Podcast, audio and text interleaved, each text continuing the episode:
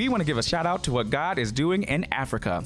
In the Democratic Republic of Congo, Awana was introduced in 2019. And despite the challenges of war, there are now 147 clubs reaching 9,000 children weekly. In Uganda, Awana is in 300 schools. In Kenya, over 200 churches were trained with 55 leaders coming to know Christ.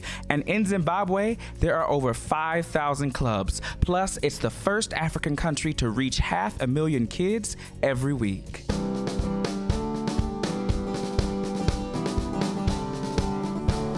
Hey everyone, and welcome to the Awana Clubs Podcast.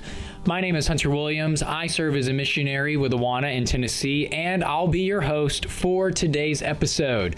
On today's episode, I've got Lisa Mattheiss. She has over 20 years experience in working with Awana clubs, Sunday school classes, and academic classes. In 2003, Lisa founded Lifeline Incorporated, where she also serves as the executive director. It's a nonprofit parachurch ministry that strives to provide support, education, and resources to families affected by disability. And I brought Lisa on to talk about that very subject. How do we, as leaders, serve those in our Awana clubs who are affected by disabilities? It's a very practical conversation. I think you're going to get a lot out of it, and we'll jump right into that conversation when we return.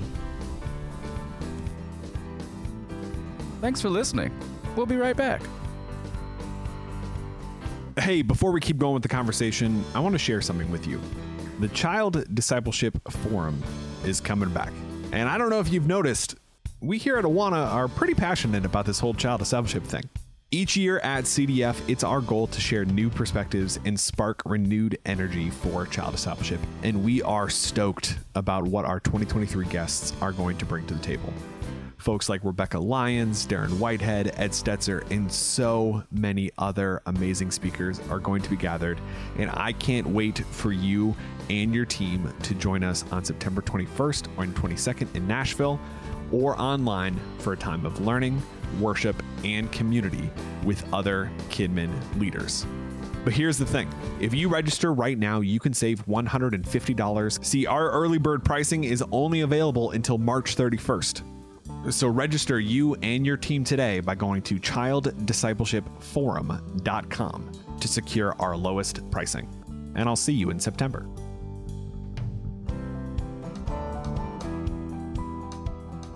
All right, so we are here with Lisa Mattheiss. Lisa, thank you so much for being a part of the Awana Clubs podcast. You know, Lisa served in Awana Clubs for years now, and I just want to ask you, what can clubs do to make their club more welcoming to families affected by special needs? And maybe another way I could ask that is, how can a club structure itself to cultivate belonging for all children?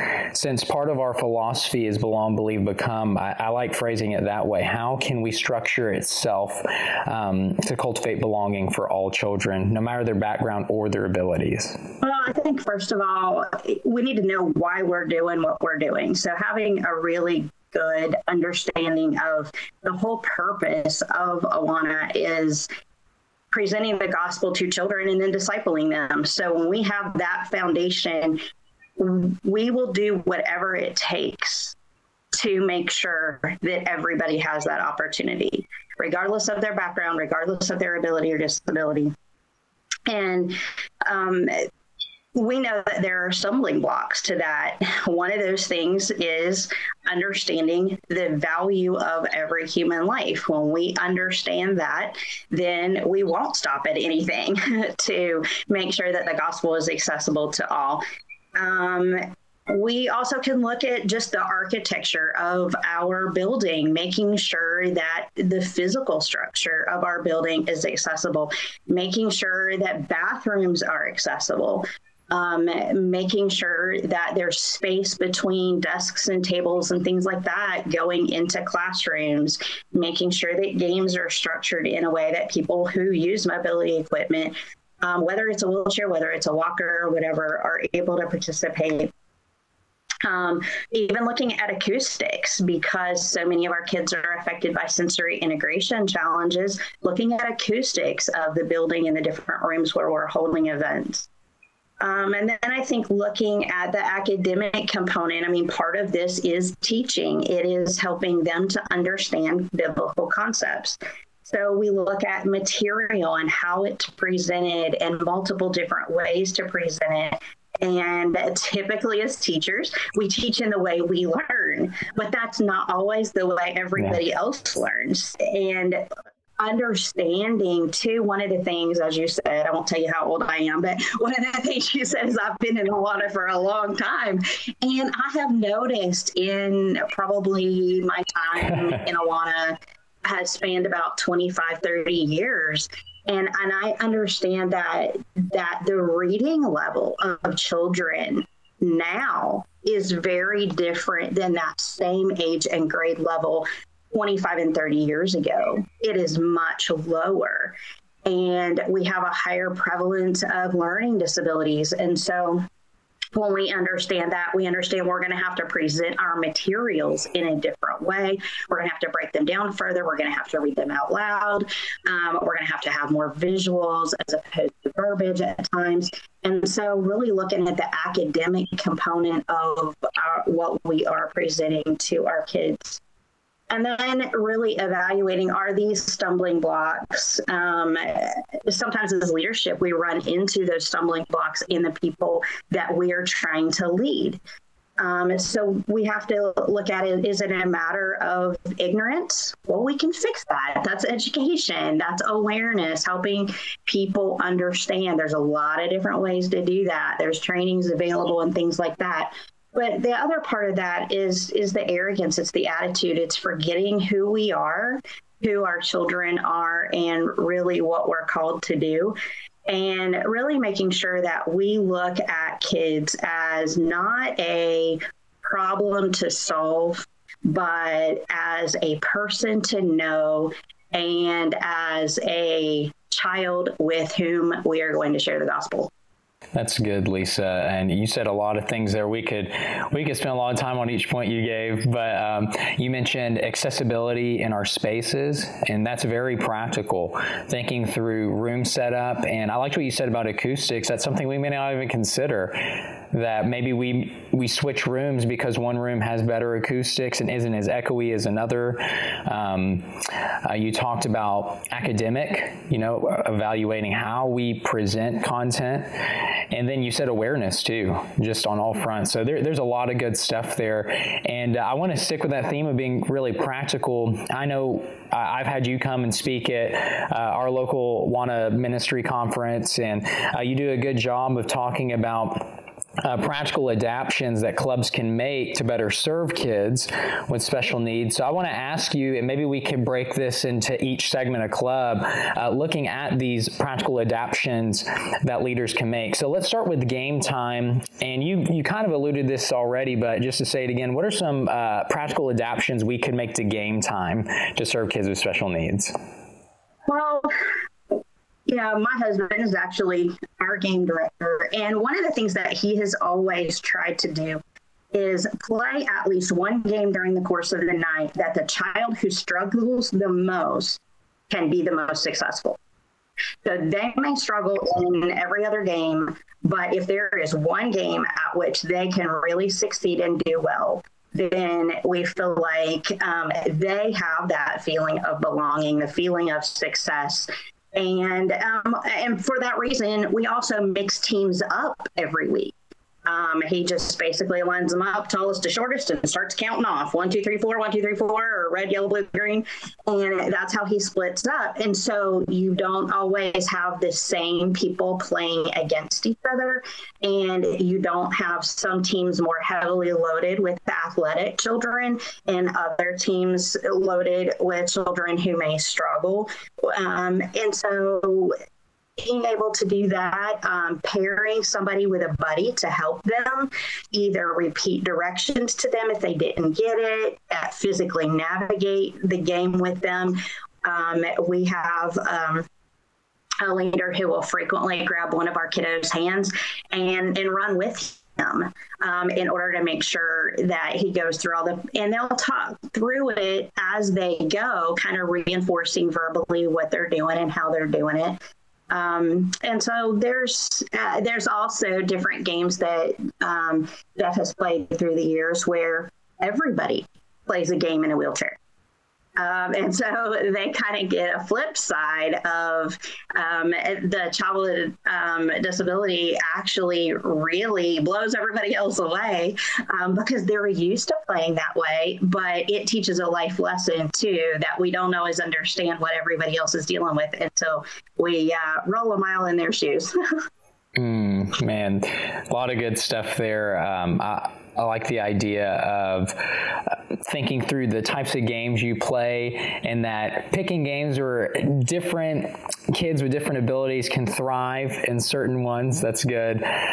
So we talked about games. What's some practical adaptions for small group? I'm sure that's a big question people have. Small group in general gets a lot of questions because it is, I say it's the meat, of Awana clubs, but there's so many different ways you could go about it or thrive in it. So what are some adaptions clubs can make in small group time? Well, one of the things, again, that I've noticed through the years is that our small groups really have to be smaller. We used to be able to take larger groups of kids and put them together, and many of them would have the ability to concentrate on what they were doing while you were working with somebody else and things like that. But that really isn't much the case with the prevalence, again, of learning disabilities, of attention deficits, and things like that. It's hard for them to work on something while you're listening to someone else's. And so having smaller groups, some of our kids really struggle with writing in their handbooks. And so letting them answer questions and we scribe for them.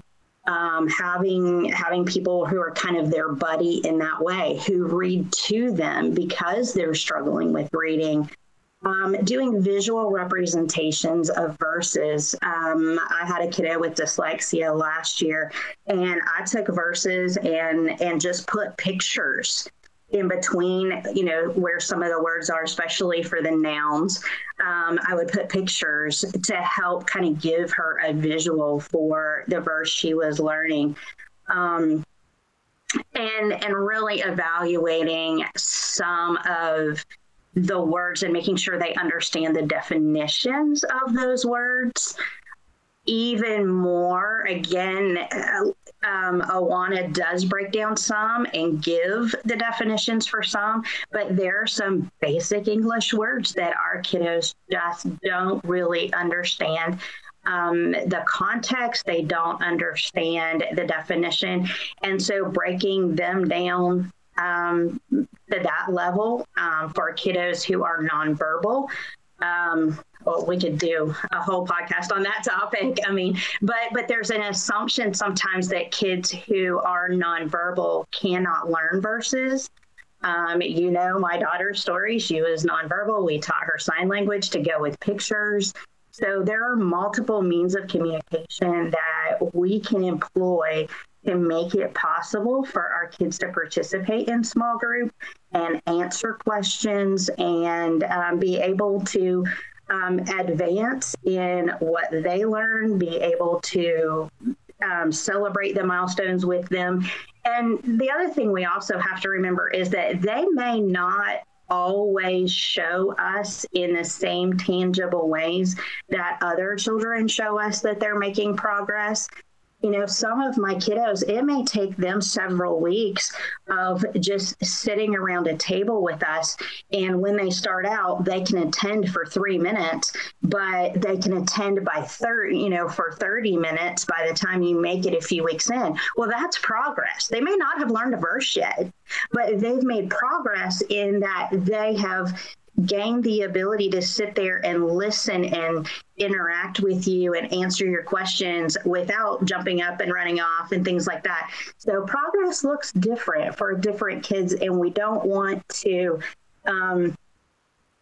and not recognize the other areas of progress that may not have a patch that go with them. They may not have, a jewel that go with them, but they are still making progress. I like that last thing you just said of there's progress that's being made that may not have a patch or award that's attached to it. And so I think that's a good encouragement for leaders of, if you have a child with special needs, maybe they're not you know, able to track with the book like others, but there's still things you can reward them with. It may not be a patch. It might be something totally different that they enjoy, but making sure that you're keeping an eye out for those things and recognizing it, because that means the world to them when you notice that. That's good. And then lastly, Lisa, practical adaptions for large group time. What do we have for that?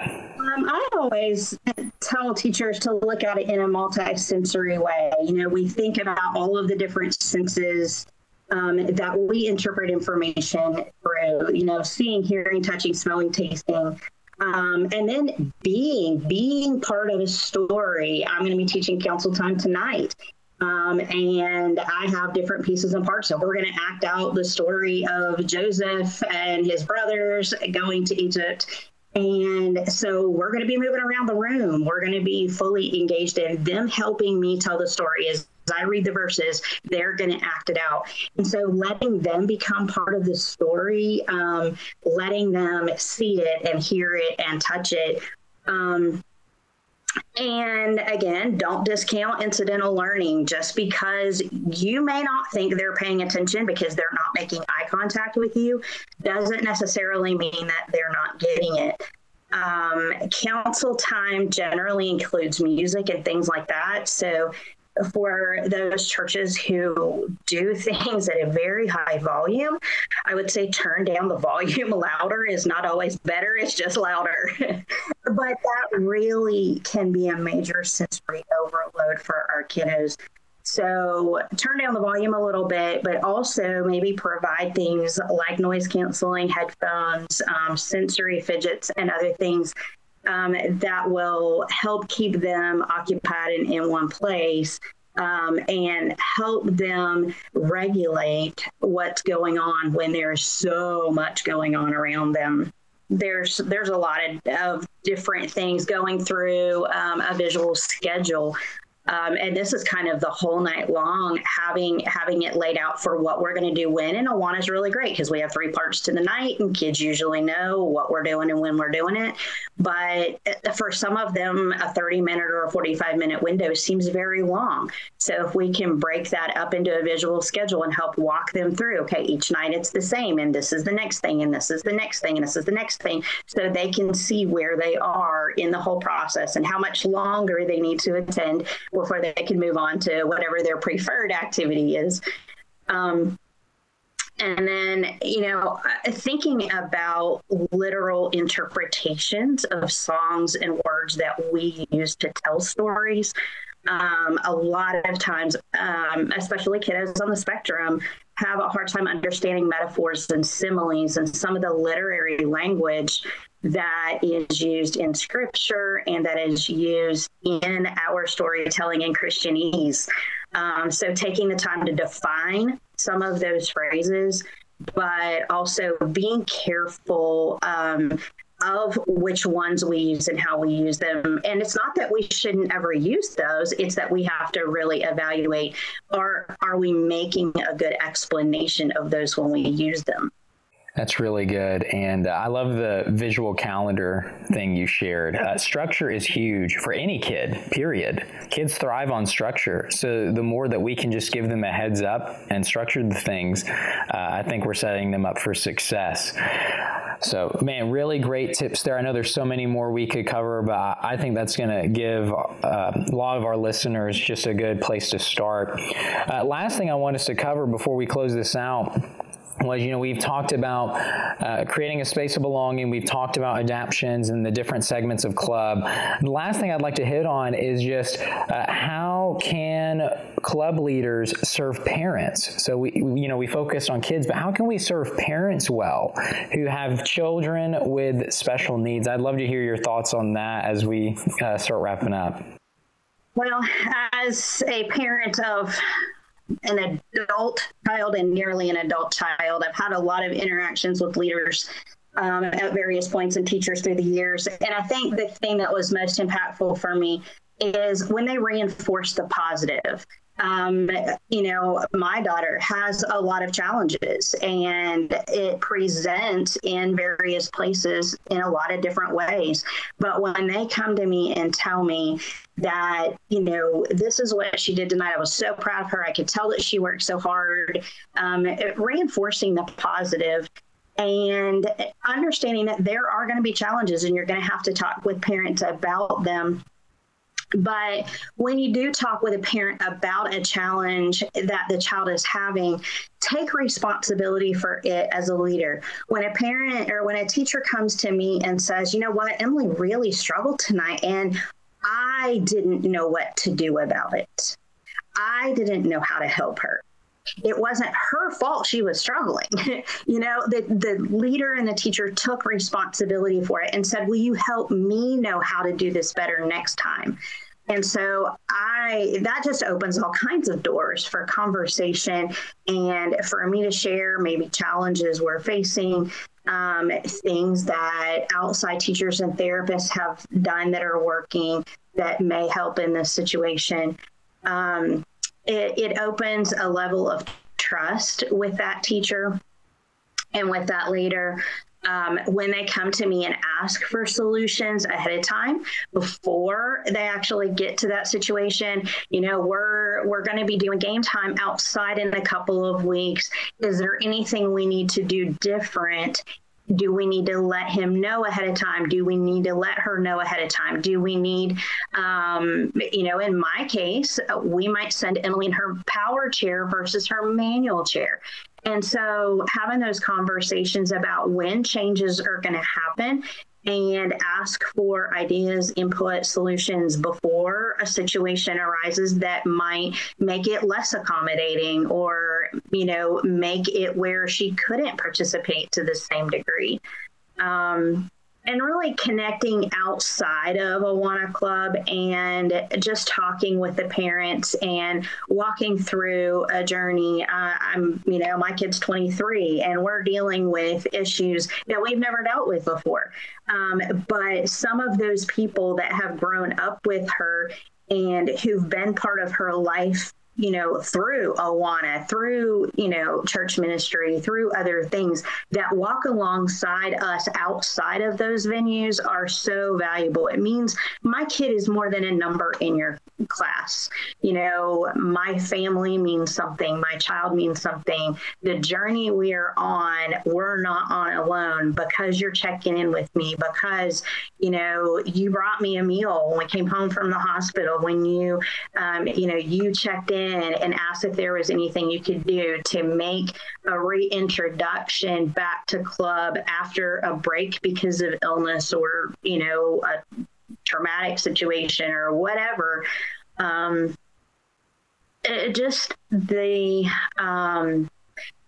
Building a relationship, again, it's not about, it's just another number in our class, but you are a valuable person. You are a valuable family.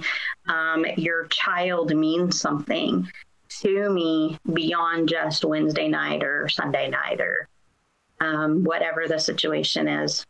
I love that. The key word that came out for me was proactive. Instead of being reactive, being proactive, just thinking ahead, saying, we know this is coming up. What could we do to best serve you? And then those check-ins, like you said, outside of club are so huge. So, but Lisa, thank you so much. This was a lot of good information. And like we've said, there's more we could cover. And I just want to let listeners know about a few resources that are out there if you want to go deeper. We've got some more tips, adaptions, and things like that within Awana Basics Online. And if you need more information on that, we've got the link to it in the show notes, and you can reach out to your local Awana missionary. Also, on Awana's online shop, if you go to awana.org/shop, you can look up our Awana Special Needs Guide, and it goes even deeper on things that we've covered in this conversation. And then last thing I want to highlight is Lisa she, as I said in the introduction, she has a ministry. This is what she does. She wants to serve churches to better be equipped to reach those affected by special needs. So look up her ministry, whether it's online or on Facebook or something like that, Lifeline Ministries, and she's got resources that could be helpful there. So, but Lisa, again, thank you so much for joining me for this conversation. This was so good. I just really appreciate your time. No problem. Thank you so much for the opportunity to share. Thanks for listening to the Awana Club's podcast. The Awana Club's podcast is a product of Awana Audio. All rights reserved. Your support and donations to the Awana Ministry make it possible for us to partner with 62,000 churches in over 130 countries. Check out the show notes wherever you're listening for more information about what was discussed in this episode, as well as more details about today's host and their ministry. If you like this episode, you'll also like the Child Discipleship Podcast, where new episodes drop every Thursday. Our theme song is Jackpot by Made To Be from their album, You Know A Better Way. You also heard their song Throne from their album, Save Me From Myself. This podcast is executive produced by Tim Sandoval, mixed and edited by Marlon Washington, and content support is provided by me, Ross Cochran. Thank you for listening. We'll talk to you next week.